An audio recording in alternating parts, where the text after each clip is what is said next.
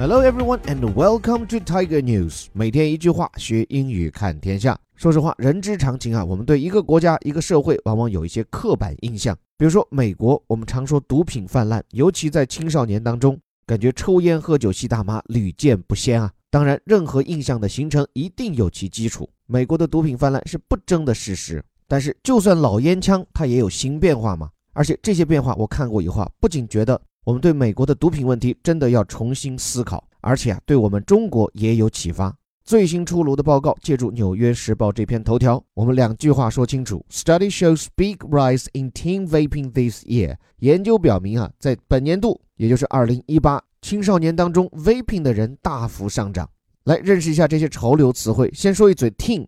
其实是在标题里为了省空间而缩略，把这个词说完整，其实应该叫 teenage 青少年，或者更严格意义讲就是未成年的少年。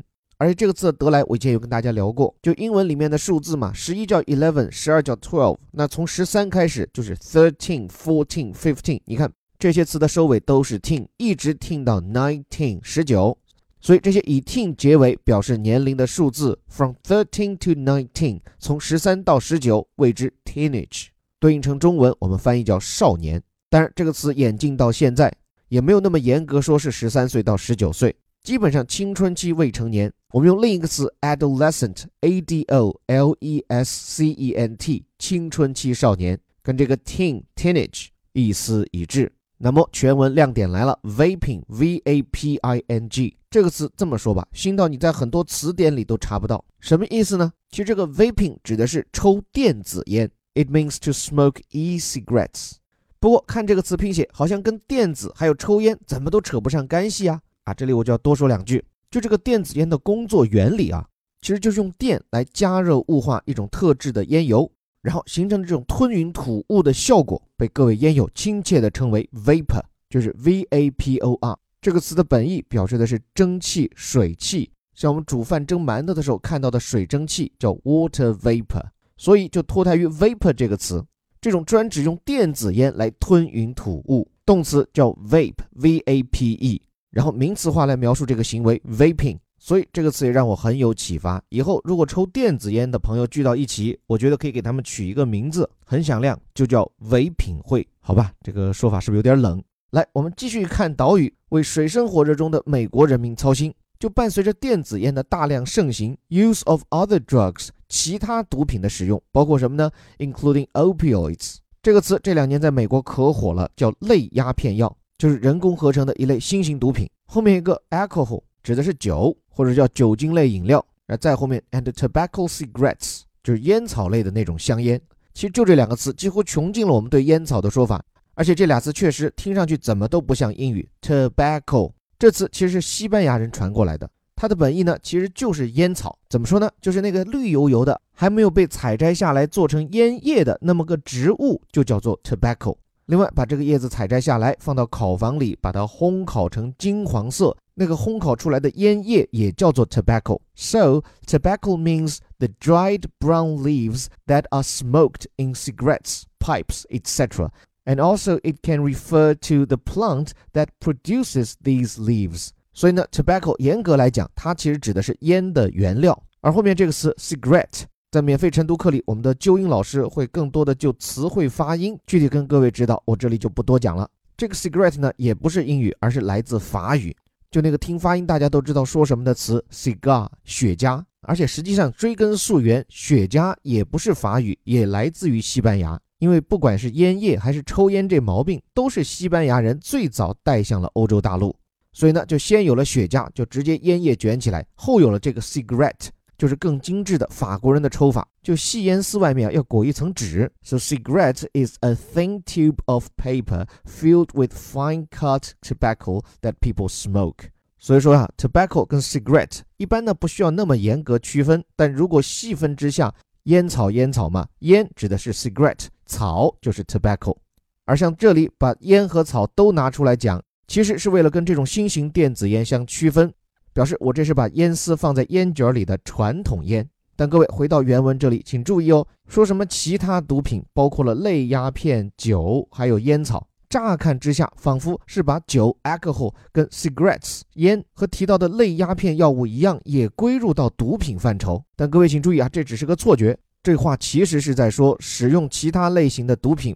这句话当中，跟 alcohol 和 cigarettes 相平行并列的，并不是他们紧挨的这个 opioids，而是更前面的 drugs。也就是说，包括类鸦片在内的毒品以及酒精和烟草的使用，怎么样呢？两个词 was down 都呈下降的趋势。另外，还有美国人爱抽的一类，and marijuana use was steady，就是吸食大麻的情况保持稳定。这个 marijuana 也是英文中的外来语，而且一般是美国人用它来表示大麻，因为这个词呢来自西班牙语，而且是墨西哥人讲的西班牙语。说白了，这就是墨西哥人称呼大麻的方式。而英国人呢用的比较多的是 cannabis，c a n n a b i s。总之，吸毒、酗酒、抽烟这些情况在美国持下降趋势，而吸食大麻的情况维持稳定。这份研究的来源，The Annual Survey of American Teenagers found，这是对美国青少年的一份年度调查中发现的。Annual 表示一年一度嘛，Survey 多次见过，表示的是调查，但是跟什么 investigation 不一样，它指的其实是一种问卷调查，而且往往涉及范围很广。So survey means a set of questions that you ask a large number of people in order to find out about their opinions or behavior. 所以这份报告能做到普遍调查，还能一年一度，想必还是很有分量的。确实也是哈，《纽约时报》这篇文章还专门讲了这项研究啊，名字还挺有情怀的，叫 Monitoring the Future，就是监控我们的未来，是由在社会学研究领域很厉害的美国密歇根大学的研究者来主抓。然后这份调查已经持续进行了二十年，每年选取将近四万五千名学生，分别来自八年级、十年级、十二年级。对应我们中国的学制，差不多就是初二、高一和高三。然后关注的主要内容呢，就是他们抽烟、喝酒、烫头，啊，不是，是吸食毒品的行为和态度。所以这当中的一些发现，都是我们认识美国的硬干货。比如说吸食大麻的问题，很多美国人都好这口，甚至奥巴马也承认他年轻的时候也试过。那具体这个数字有多少呢？这份研究告诉我们，百分之五点八。就是美国高中生里面，差不多每二十个人就有一个吸食了大麻。这个数字放在全世界范围来看，显然是高的。但是值得注意的是，这个百分之五点几的数字，在过去二十年间一直保持稳定。即便是在这两年，当美国的各州纷纷宣布大麻吸食合法化以后，青少年的大麻吸食率也没有上升。虽然这没有什么值得骄傲，但至少能让人感到欣慰的。是这种大麻合法化没有在美国青少年中造成负面的推动效应。另外，这两年的调查中，一个非常突出的新现象就是电子烟在青少年中非常盛行。标题里也讲了嘛，是大幅上涨。具体说来，在美国中学里，仅仅是比起一年以前，电子香烟的吸食者就增加了一百三十万人。这是个多么庞大的数字啊！就是根据这份报告，十年级的受访学生就相当于国内的初二，每十个人当中就有超过一个表示在过去一年里吸食了电子烟。然后在十二年级，也就是高一的学生里面，电子烟的吸食者达到百分之三十七点三，而这一数字在一年前是百分之二十七点八。也就是说，在美国的高三学生里面，电子烟的吸食比例仅仅一年时间就上升了百分之十。然后每三个高中学生就有超过一个是电子烟一族。而且研究还表明，这些青少年啊，他们不只是吸过电子烟，而且还是经常吸的老烟枪。各位能想象，在美国高中生当中有多少人经常吸食电子烟？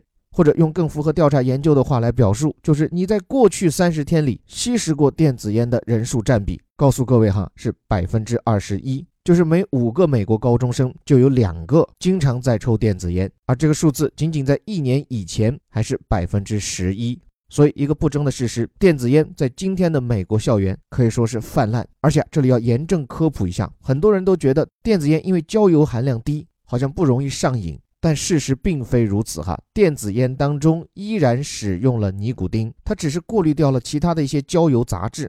平心而论呢，它的致癌风险确实更低，但它依然会使人成瘾，依然对人的健康构成危害。但是在美国，青少年们普遍认为，就因为电子烟更健康、更安全，当然也更时尚，所以用电子烟来吞云吐雾，已经成为很多年轻人的潮流标配。但是，尽管出现这种新现象，我觉得哈这篇报告中的其他发现，我们也不能忽视，那就是美国年轻人现在酗酒和吸食传统香烟的人数啊是大幅下降。二零一八年，美国校园中抽烟卷的人数降到了历史新低。高中生里面每天得来这么一根的人降到了只有百分之三点六。这个数字意味着什么？哈，给各位拿两个参照。第一是美国在二十年前高中生的吸烟率是百分之二十二，这个数字刚好和今天美国中学生吸食电子烟的比例相当，所以倒是有理由相信，美国中学生当中的瘾君子啊，倒不见得减少了。只不过他们选择了电子烟，所以就放弃了危害更大的传统香烟。那我还找了第二个参照，就是中国青少年的香烟吸食比例。坦率讲，比我想象的要多哈。二零一七年的数字百分之六点九，也就是说比美国校园的吸烟率还要高。当然，这话不能孤立的来看，美国孩子不吸烟，人家吸别的去了呀。但至少这两个比较放一起，我们可以看到美国校园吸烟问题的一个趋势性的改变。就是从吸烟卷变成吸电子烟，这种改变从其动机来讲，可以说是没什么改变。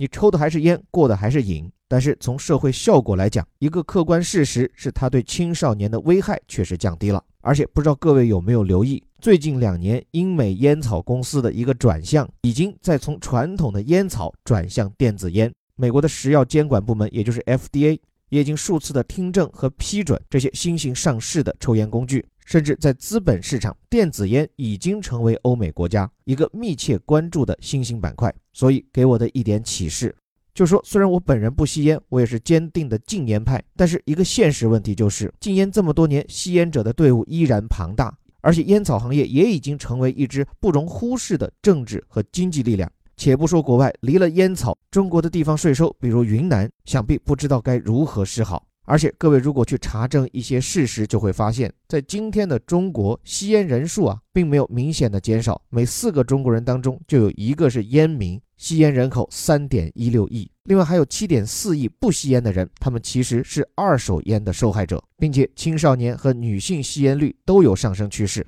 所以，无论是基于社会经济的考虑、绝对烟民数量的考虑，甚至是从医学健康常识上的考虑，禁烟既然不能一蹴而就，我们能不能有所变通，曲线救国？那么，从这个思路来讲，两害相权取其轻的电子烟或许是一个值得考量的选择。当然，我们用电子烟来替代传统烟，并不是去大力推广这种新的生活方式。事实上，我查到的一些国外研究表明，电子烟的出现啊。它其实主要取代的是原有的传统烟民，而并不是那些本来不吸烟的人。所以，综上哈这篇报道中的电子烟，不知道是不是他山可以攻玉的石头，也不知道是不是春江先知水暖的鸭子。对于面临禁烟问题的中国的决策者和家长们，或者是烟民的老公老婆们，再或者是寻找下一个商机的投资者和创业者们，也许电子烟是在这个国家方兴未艾的一个朝阳行业。最后，感谢你的时间。这里是带你读懂世界顶级报刊头版头条的虎哥微头条。最后，别忘了多用一两分钟时间参加我们的免费晨读和一词一句打卡营，由值班老师为你巩固今天的英语所得。最后，还是那句口号：我们每天一句话，学英语看天下。我是林伯虎，我们明天见。Study shows big rise in teen vaping this year. Use of other drugs, including opioids, alcohol, and tobacco cigarettes, was down, and marijuana use was steady, the annual survey of American teenagers found.